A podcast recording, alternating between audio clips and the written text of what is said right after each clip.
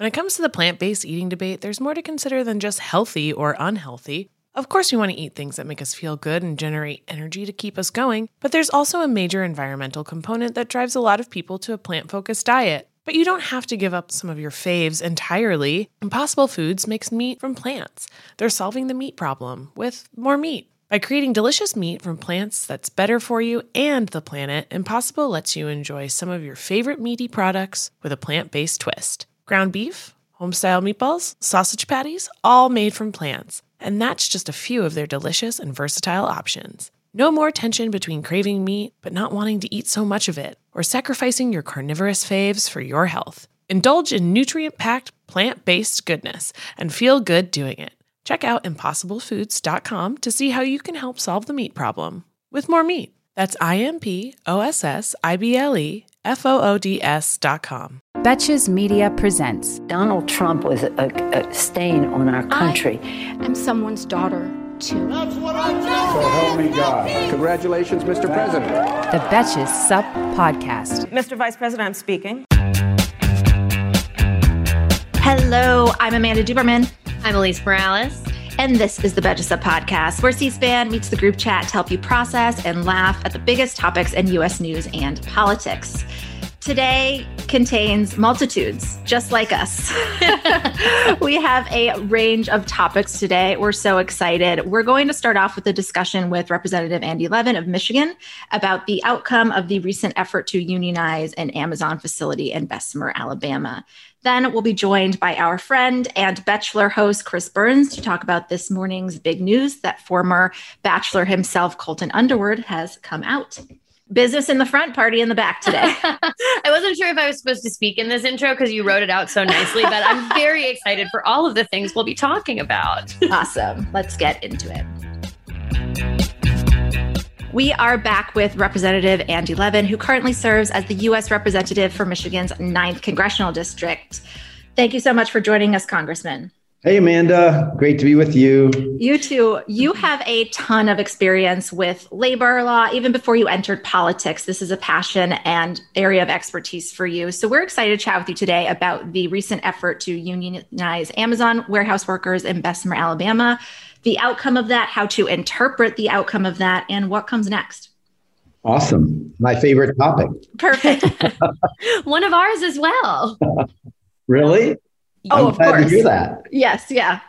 So, to start, last week we learned that roughly two thirds of the facility's workers or those who voted voted against unionization. But I think a lot of people who are casually watching this from outside the area or outside the labor field, I think they see this outcome and think, okay, the vote failed. That means these workers don't want a union. Is that the correct conclusion or not? What are the other factors there, and how should we interpret how this effort has ended for now? It's not the right conclusion at all. It's as if uh, there was an election in a dictatorship and the dictator won again. Wow, look at, oh, gee, so that means that he is so popular. You know, no. Uh, first of all, there were 505 challenged votes certified by the NLRB, and probably 400 of them were votes for the union. And mo- almost all the challenges came from Amazon.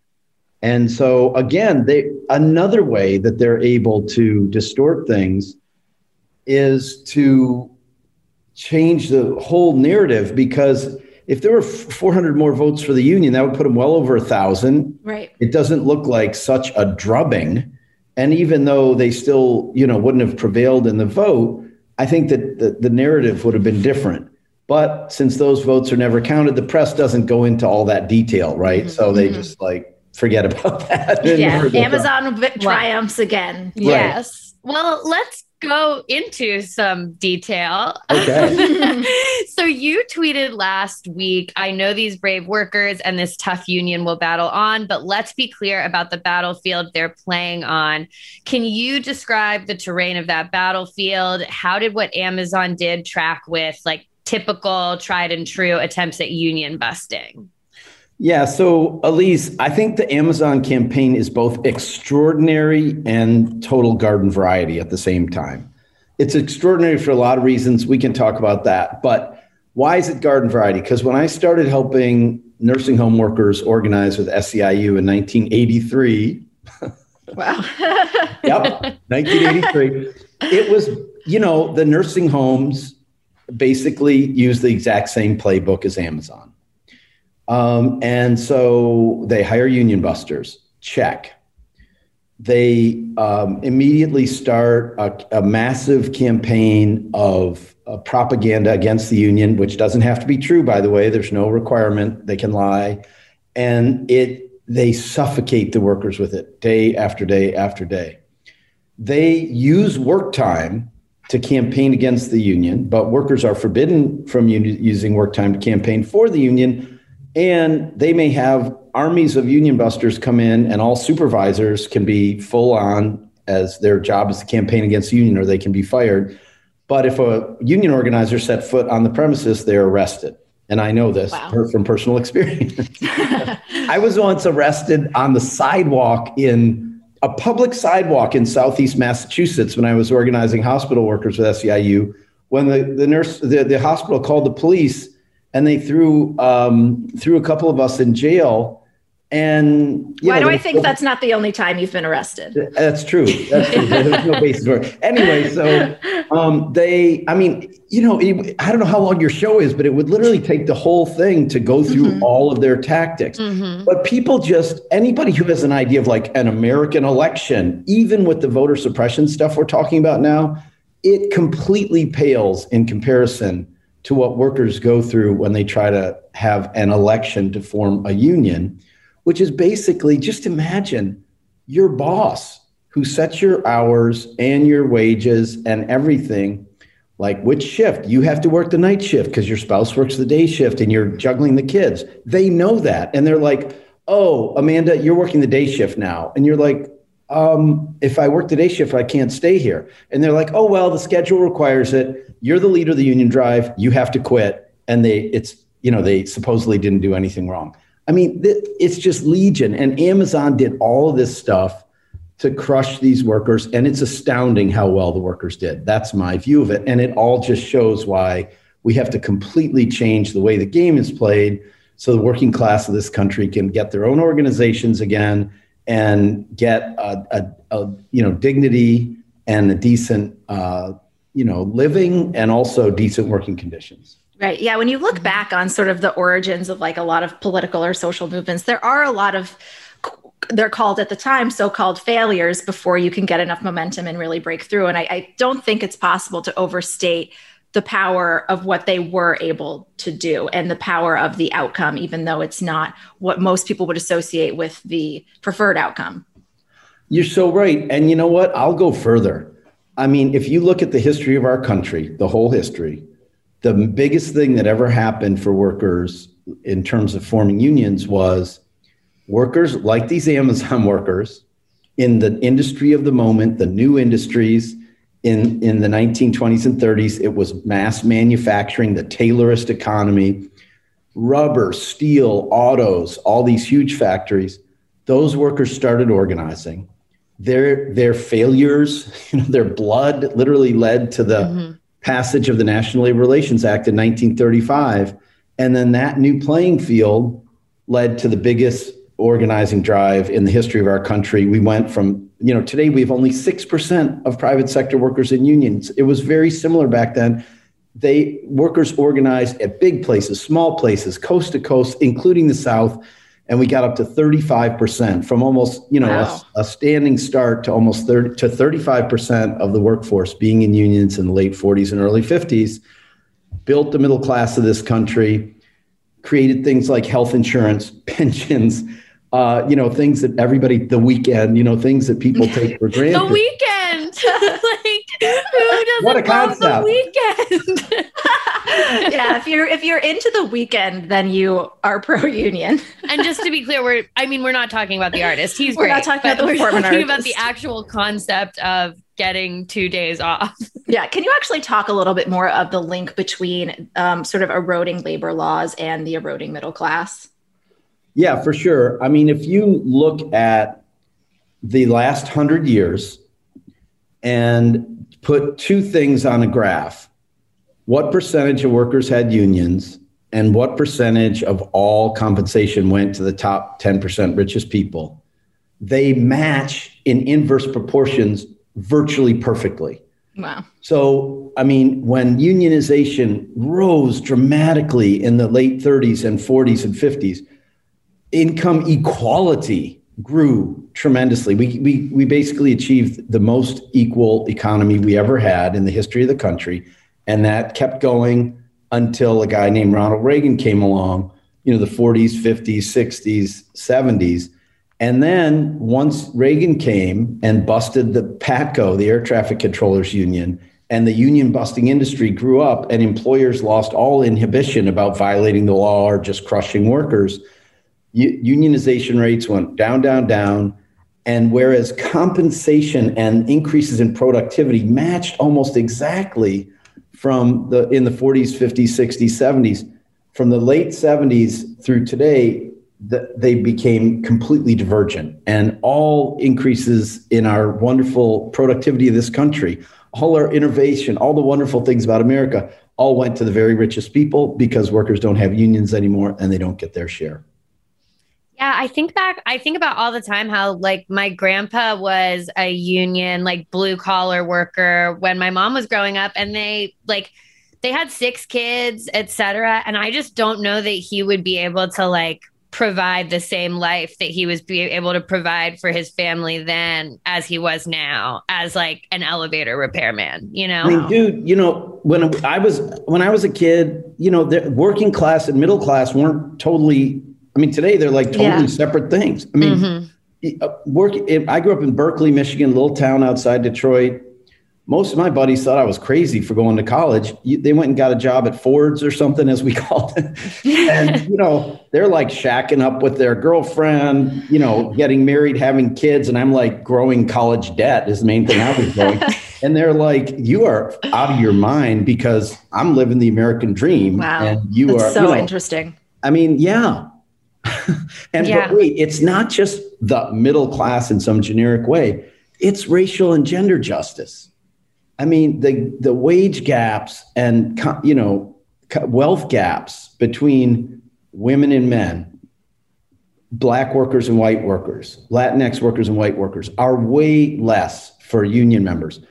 And what, what family wealth among black people who have unions is five times what family Wow, wealth that's is unbelievable. African Americans who don't. We gotta, you know, we gotta let workers just have their own organizations, get their little share of the pie. And, you know, Mm-hmm. I mean, how can we call ourselves a democracy if we don't? I don't get it. We all know your hair and skin can sway your mood and impact your day in ways you can't underestimate. Sometimes what starts as a bad hair day quickly turns into a bad everything else day. I'd never found beauty products that really understood my needs, but ever since I switched to custom hair and skin routine with Prose, I've noticed so many benefits healthier hair and skin. Yes. But beyond that, too. Since I started using Prose, I've noticed consistently healthy hair. Even with all I put it through with the heat tools and the hairsprays to get this pompadour sky high, it smells great, it looks fancy on the shelf, and I like that it has my name right on it. This formula is made for V. Prose is made for people, not hair and skin types. Personalization is rooted in everything they do, from their in depth consultation to their made to order model. From millions of possible formulas, only one is uniquely yours or mine.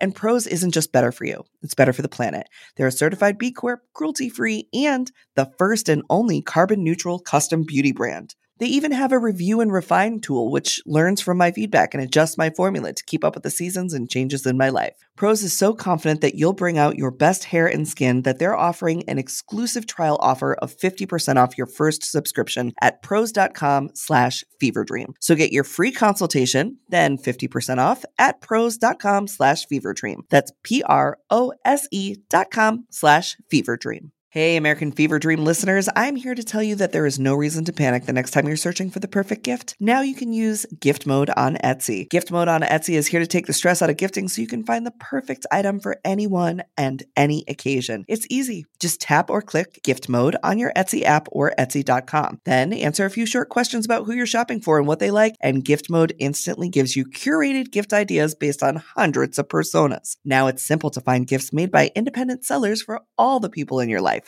Whether you need a Mother's Day gift for the quilter or a birthday present for the vintage hunter, there is something for everyone on Etsy. Some of the things I like to buy on Etsy have little dachshunds on them or are for dachshunds. Dottie's got a whole litany of new sweaters and harnesses and all kinds of fun stuff that we get lots of compliments on when we're out on walks. A gifting moment is always just around the corner, whether it's a birthday, an anniversary, a holiday, or even just a day to say thank you. Gift mode on Etsy has you covered. Need to find the perfect gift? Don't panic. Try gift mode on Etsy now. So I think the pandemic has sort of presented like two, I think, possibly contradictory circumstances for a lot of essential wage workers. We've definitely seen a lot of newfound appreciation for their sacrifice, their grit the value of the work that they do, along with sort of calls to like improve those conditions for them. At the same time, the pandemic has resulted in huge job losses and furloughs across the country. Meaning, I think some are willing to maybe endure certain conditions if it does mean that they have a paycheck. Do you think either factored into this union outcome here? And what do you think the long term impact of the pandemic will be on workers' rights? Well, you know, I mean, for one thing, just the number of people who have left the labor force altogether is completely alarming and how it's so disproportionately women. I mean, from August to September of 2020, you know, that moment in the fall when the pandemic was continuing in force and it was time to go back to school. In one month or in one, you know, from August to September, 865,000 women left the workforce, not got unemployed, they're like, I'm not a worker anymore because I'm a worker at home mm-hmm. with kids, with school, with the household, you know, whatever. And you can, there's a whole thing about sexism in our society with that, but also, you know, just um, it, the, the lack of childcare, the lack of benefits, the lack of the pandemic has exposed all of the lack of basic infrastructure. And I, I think that had a huge impact on this. For one thing, um, I think it, workers are both more emboldened to say we have to do something you know under these conditions. And also it's it's more threatening because jobs are harder to find and it's harder to get a, a, you know a decent job. And of course amazon crows about how generous they are you know paying $15 an hour. Well i mean number one you know jeff bezos got 68 billion dollars richer it's just obscene to be bragging about paying people $15 an hour. And number two, this is not working in a McDonald's or in a Walmart. A ware, warehousing is a different industry and wages are higher in warehouses. You know, but the, when I went and visited those workers, the main reason they were forming a union wasn't about, I need to make more money. It was about, can I have a safe workplace during a pandemic? Can I have time to pee? On my job? Can I have time to eat lunch in a 10 hour shift? I mean, the yeah. that's the that's the unique aspect of the Amazon thing is how what they're doing to work in this country. Oh my God. Yeah, I um before you logged on, I was talking about how I'm in SAG. And like yeah one of the things SAG does for us is it mandates how we have to be paid as actors for different rates. But another thing that it does is make sure that we're safe on set. And like they have a number that we can call that says oh you know if you if something unsafe happened to you they it mandates that they have to feed you lunch. They can't just hold you there. There various things have to be provided for you. So there's just so much more to what a union does than like get you more money quote unquote especially well, after you don't have that job. I was I was in a union that allowed me to get pretty good severance when I got laid off. And I was like fine with my it was being presented to me while the union was being formed that this would compromise my income in some way, but it actually of course ended up supporting me while I was unemployed. Yeah, and I, I think SAG is, I mean, Alise's union is um, such a great symbol of this whole situation too, because, you know, Amazon, this whole thing of like, well, you know, there was a time for unions, or some right. people may need a union, but not these amazingly compensated Amazon workers. it's like, okay, let's see who are the most highly unionized people in society. Um, in airlines, it's the pilots.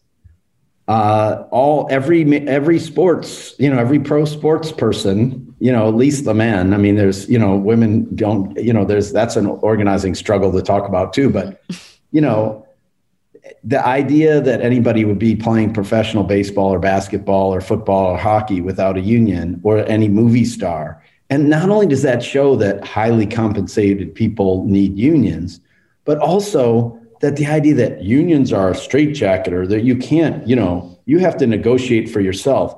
Don't tell me LeBron James doesn't comp- you know negotiate for himself, but that doesn't prevent the need for him having a union. Yeah. Especially for all his brothers who are, you know, going to spend 3 years in the league at the bottom salary and get out cuz you know, and they Or if they get injured before they can even get to that point. Right. And they're just without uh, their their union they'd be screwed. Yeah. Yeah. How does this Amazon situation? Because I, I think the the context that you're laying down that it's like Amazon, they don't just pose a threat to their own workers. Like letting them carry on like this will change work for all of us. And those Amazon organizers, that's what they're trying to prevent. But are there other guardrails? How does this situation sort of highlight the vacuum of labor laws in the country? How do we fix it? And is there any current uh, federal legislation in the works with you and your colleagues that could have impacted this or could impact a future election?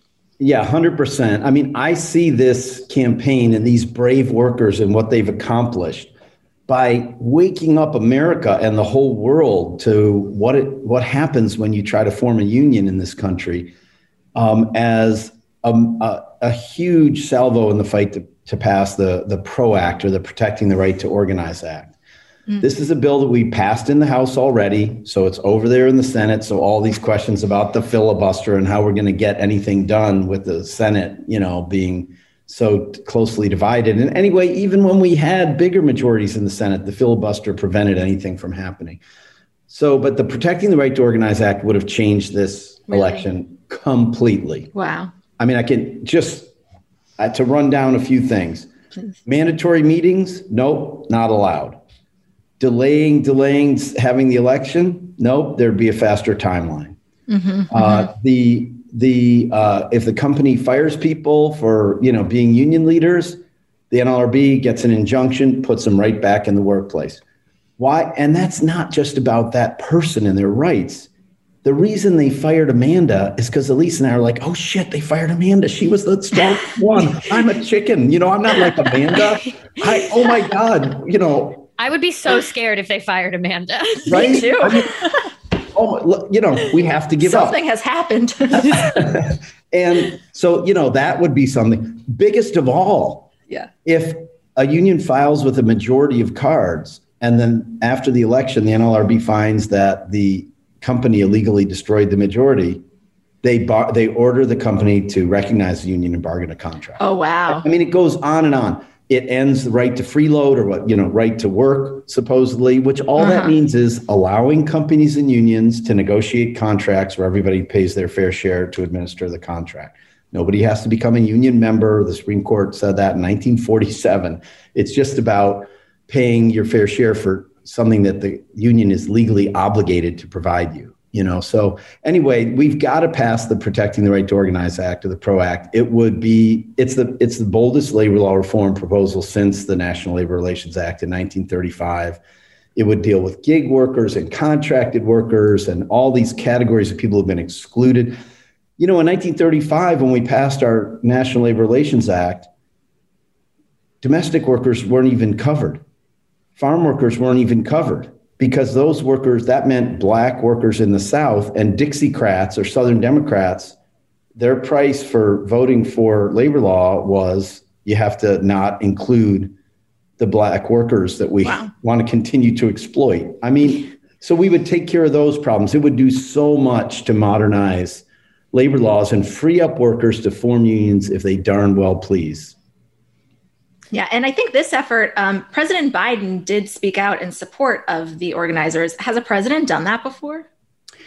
You know, uh, basically, no. some, you know, President Roosevelt said some pretty great things. Uh, pre- I heard, I've heard people like what he says sometimes. Yeah.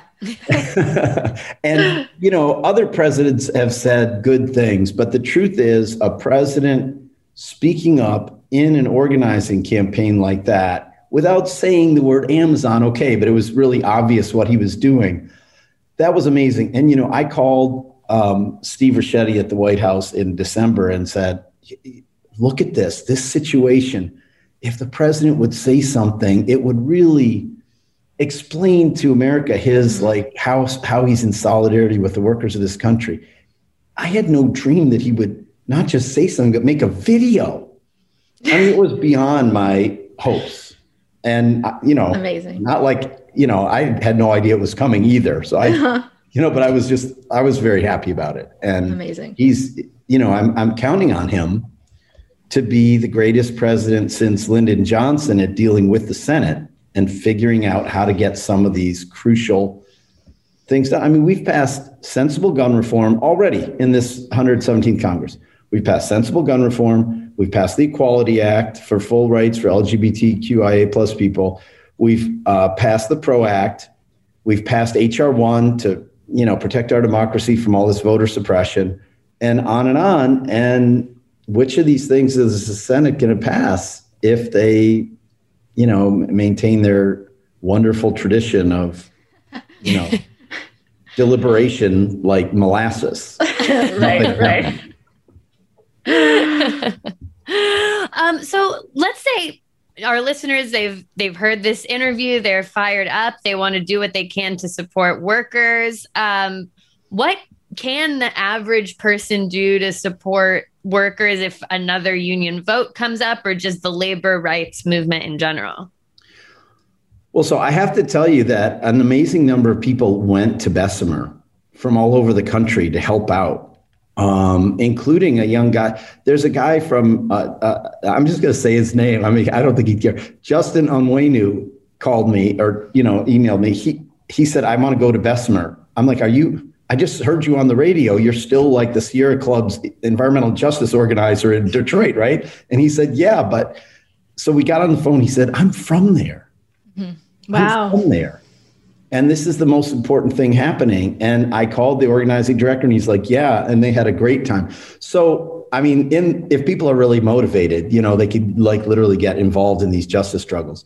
But I think that so for one thing, there are organizing campaigns or you know strikes or picket lines happening, people fighting for a decent contract all over the country, don't hesitate to just go join the picket line or you know help out in that way. I think that the number one thing people could do though is um, call their senators, uh, call senators from other places, write postcards, write letters. Um, if they're, I mean, it's good to do Republican senators for sure, but I would focus on, you know, Democratic senators and say, you all must pass the PRO Act right now.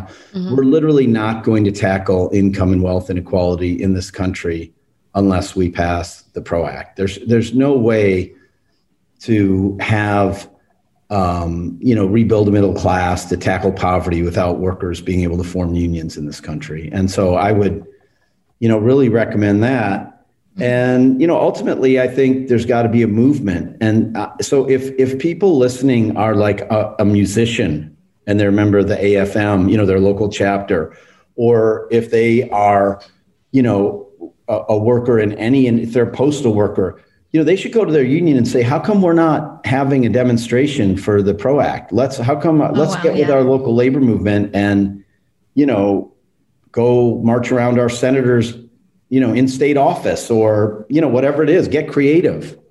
I'm a big believer in creative, nonviolent, direct action. Mm-hmm. Yeah. As you're talking, it's made me realize it's like I'm not currently in a union, but when I was, it, it did feel like part of my identity and a lot of the things that activate me to get out on the street. So if you are in a union, that's that's a part of your identity that should be mm-hmm. part of what's motivating you. And if you go down there, maybe you'll run into Congressman Levin or Bernie Sanders or Killer Mike, or you never yeah. know. Could be anybody. Right.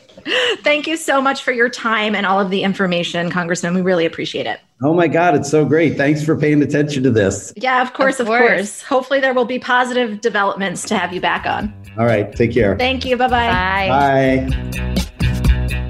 We all dread the what should we have for dinner question. I mean, I know I do. I love a home cooked meal, but I don't always have the time, energy, or groceries to make it happen. Being able to feast on a delicious meal without the long prep and cook times is what drew me to Home Chef over the other guys. Home Chef's meals are effortless, so I can spend less time trying to be Top Chef and more time watching it. Home Chef provides fresh ingredients and chef designed recipes conveniently delivered to your doorstep to simplify your cooking experience. Whether you prefer classic meal kits with pre portioned ingredients and easy instructions, speedy recipes ready in less than 30 minutes, oven ready kits with pre chopped ingredients, or quick microwave meals that assemble in minutes, Home Chef has you covered for delicious meals without the hassle. Home Chef has over 30 options a week and serves a variety of dietary needs, so you never have to worry about what to make ahead of time. Not only is it convenient, but it's economical too. Home Chef customers save an average of $86 per month on groceries. For a limited time, Home Chef is offering our listeners 18 free meals plus free dessert for life and of course free shipping on your first box. Just go to homechef.com slash feverdream. That's homechef.com slash feverdream for 18 free meals and free dessert for life. You heard that right.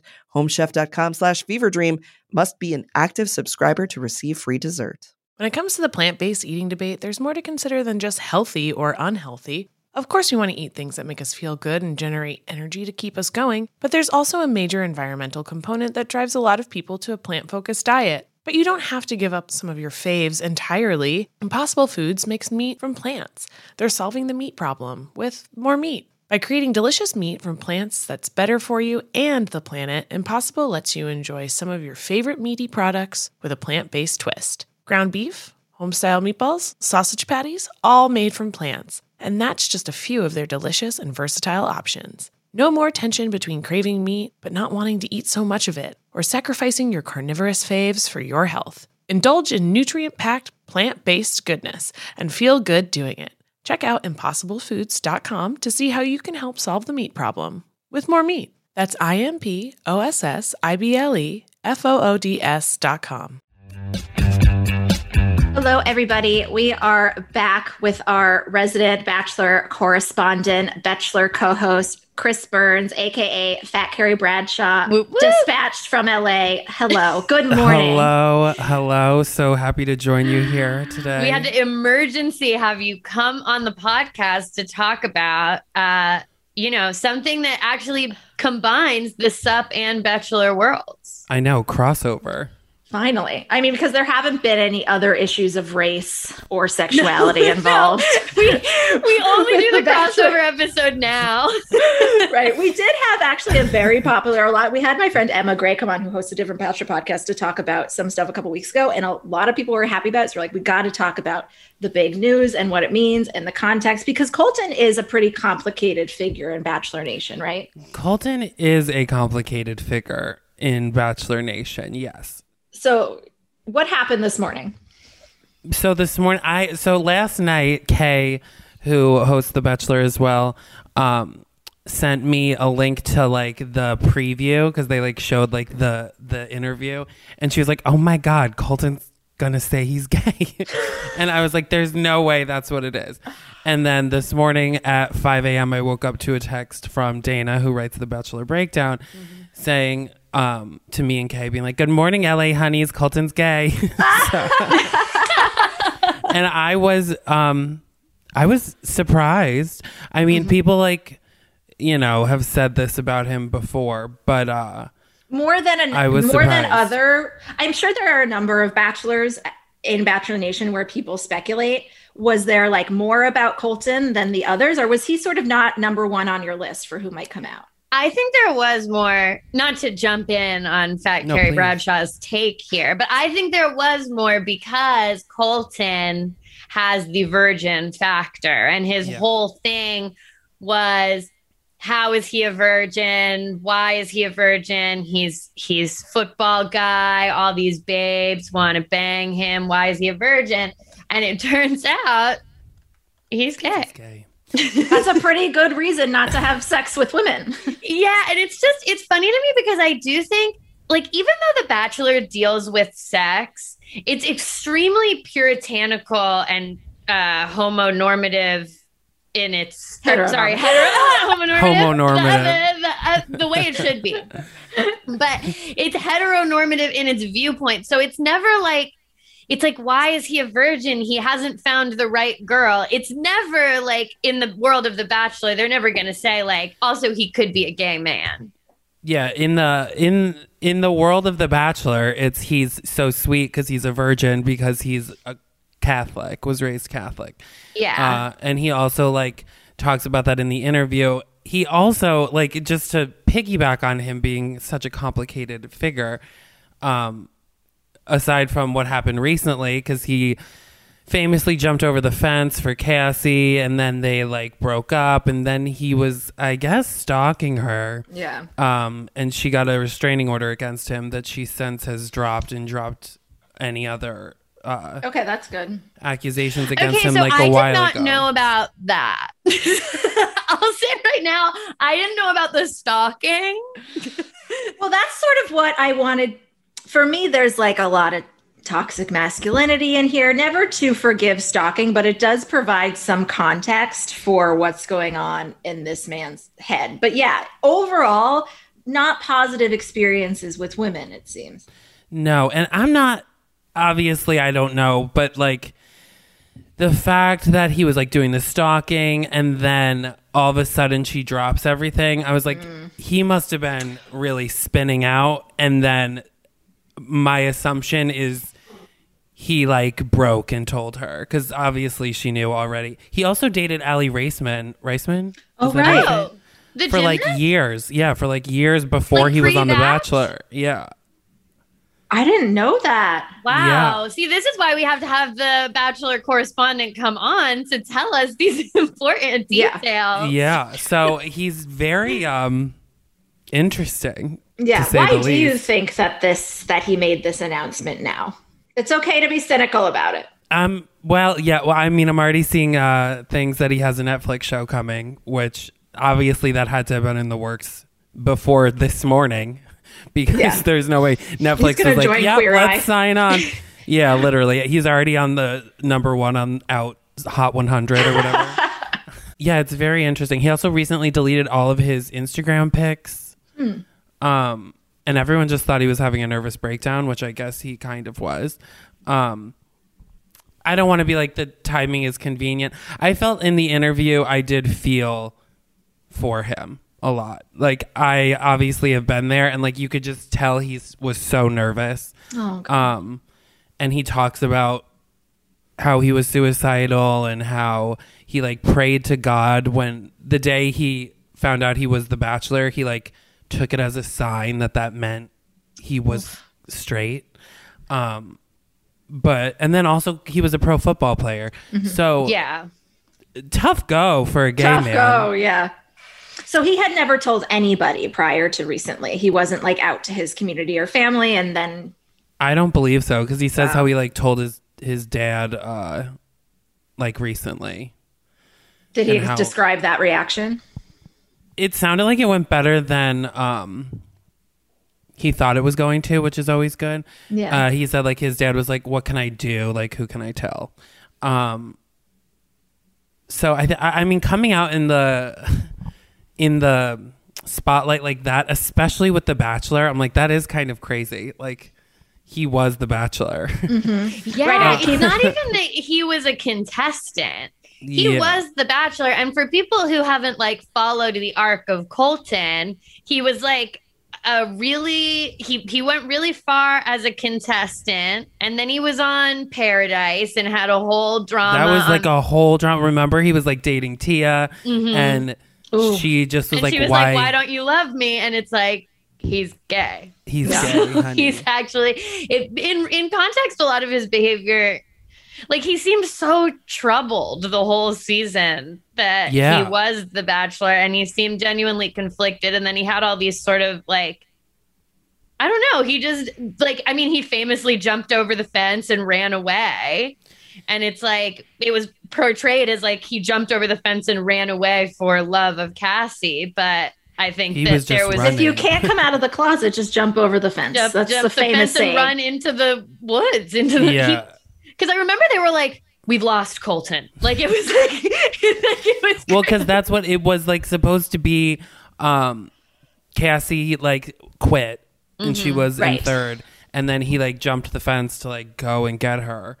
Um, But he also just kind of ran into woods. Like they Yeah. didn't like he didn't really go it's not like he could run all the way to Cassie's house in L.A. from wherever they were, Right. in, uh, uh, like Paris or whatever at the time. Yeah. Um, I remember when like I came out right after Ricky Martin came out because I remember being in the closet and I'm like, I refuse to be like 40 years old Oh, and yeah. having to come out of the closet. Like I'm like I'm not going to live like this until I'm fucking 40 years old.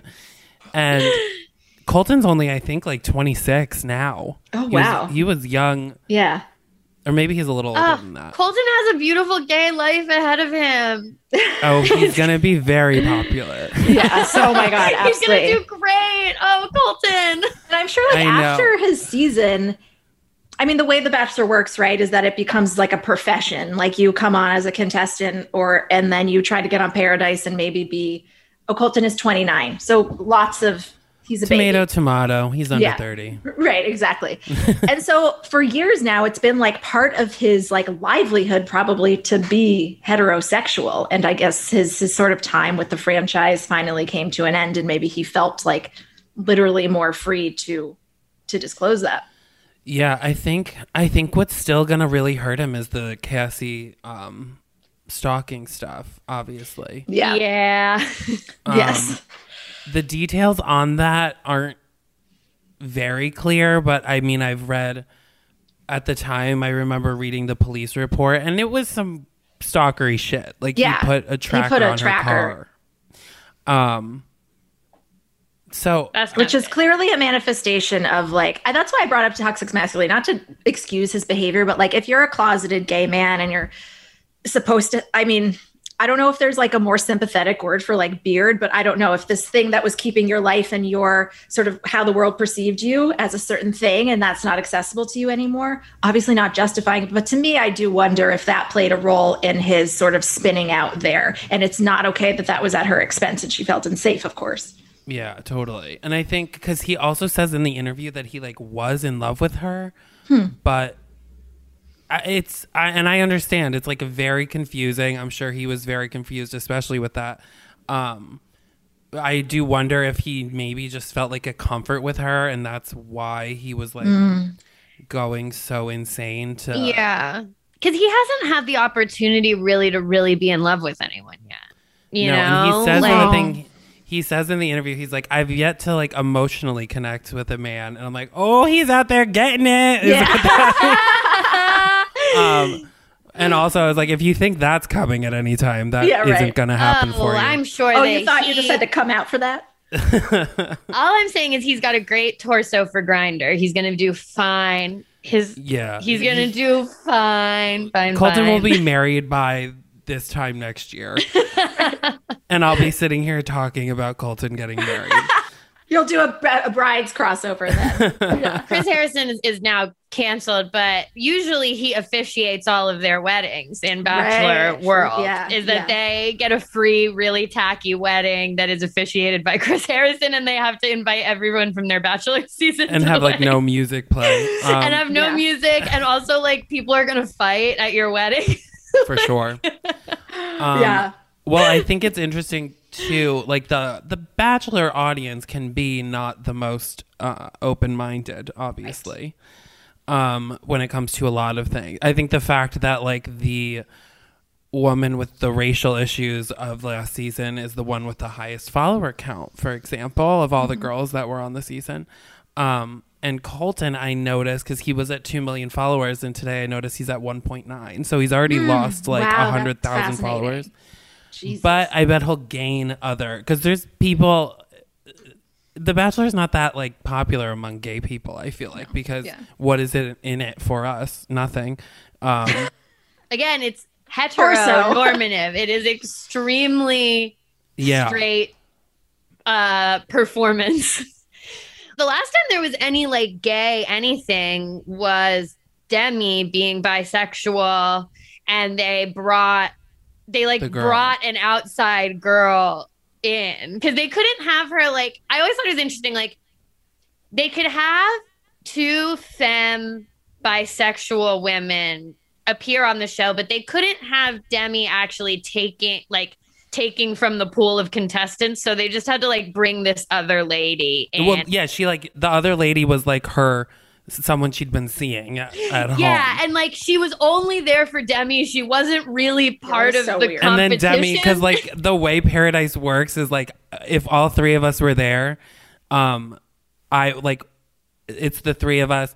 I'm like, oh, I'm giving my rose to Alise, and then Amanda would go. But then next week they bring in um, Right. Millie, and Alise is like, actually, I'm giving it to Millie, and then I'm like, what the fuck? And then I go. So like Demi, I think at the time was like debating not giving this girl a rose, and the girl was like, well. yeah, like if you I'm literally only here for you. I'm a lesbian. So like it was a whole she ends up picking her. They're not still together. Um but I I do think and we got a lot of DMs that were really nasty about Interesting. that. I mean, yeah, like you just said, I mean, the way, the only way the Bachelor franchise made that happen was two femmes, one bisexual, one external lesbian. So the first reaction me and Alise had to this was like, oh my God, what an amazing opportunity to have the first gay bachelor. Then I saw the stalking stuff. But also, I mean, Chris, what is the likelihood ABC is going to show us two men kissing? I mean, we got the first Black Bachelor in like 28 seasons this year. So I would assume we'll get a gay bachelor in like 2057. um It'll be Colton. like I can't imagine that at all because they're just A- ABC especially is so concerned with that that audience. They know that their bread and butter comes from conservative viewers, and I think that's why it takes them so long to say anything. And um, we'll see. I mean, I I feel yeah that probably will never happen. I would be Yeah. gagged. Uh, Yeah. because I was also thinking about Colton being stuck in the house when he was on Becca's season with all Oh, those guys yeah. all day. I would be going crazy. Oh, Oh no. And, and Garrett was a transphobe the whole time, Oh my God. probably a homophobe. Right. And that's what Colton says in the interview. He's like, you know, like playing football, especially when he was, he was like, gay was just like what we said for stupid, which was what, and I I was in high school too. Like, you didn't make that pass, you gay ass. like, yeah. things Oh. like that. And I'm like, it's I can't imagine. Um, it was hard for me, and I didn't play professional sports. So Right. Yeah. Yeah. Finally, before we let you go, I mean, as this news breaks, I'm sure, as you said, the broader Bachelor audience is not the most sophisticated when it comes to understanding the nuances of people coming out. Are there any negative tropes or reactions you've already seen that are upsetting or that you anticipate that people should avoid when talking about this or reacting to this or processing it?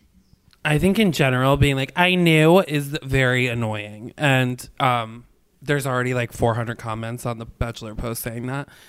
Uh, it's also like, up. no, you didn't know. You just like you Right. didn't know. You assumed, and I'm sure you've said that about a lot of people who aren't.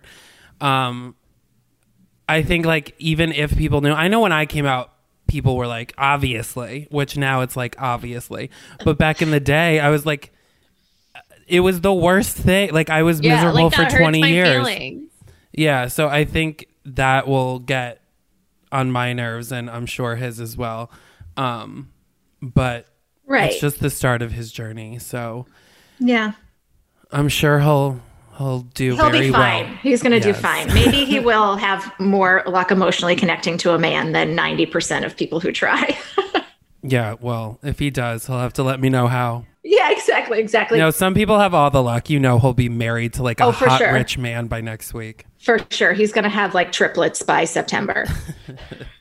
Where can people? So The Bachelor is on hiatus, but you ha- you guys have to you subscribe to that now. Why wait? It'll pop into your feed when you guys get started again. And the newsletter is still ongoing. Where can people sign up for the Bachelor Yes, newsletter? Sign up, uh, Bachelor, yeah, Bachelor, betches.co slash Bachelor Breakdown. And yes, do that because as we find out more information about the new contestants on Katie's season and Michelle's season, Yeah. we're, we're putting out new newsletters and, um, yeah, it's it's the beginning of sleuth season for Amazing. Bachelor, so Love it. Thank you so, so much for joining us, Chris. Oh, and Oh, thanks obviously, you got to follow. If you don't follow Chris, I don't know how you've missed him. He's At at Fat Fat Carrie Carrie Bradshaw. Bradshaw. Thank you, Chris. Until the end of democracy, I'm Amanda Duberman, I'm Alise Morales. and this is the Betches Sup Podcast. The Betches Sup podcast is produced by Amanda Duberman, Jorge Morales Pico, and Sean Kilby. Editing by Jorge Morales Pico. Social media by Amanda Duberman. Be sure to follow at Betches underscore sup on Instagram, Twitter, and TikTok, and send us your emails to suppod at betches.com. Betches.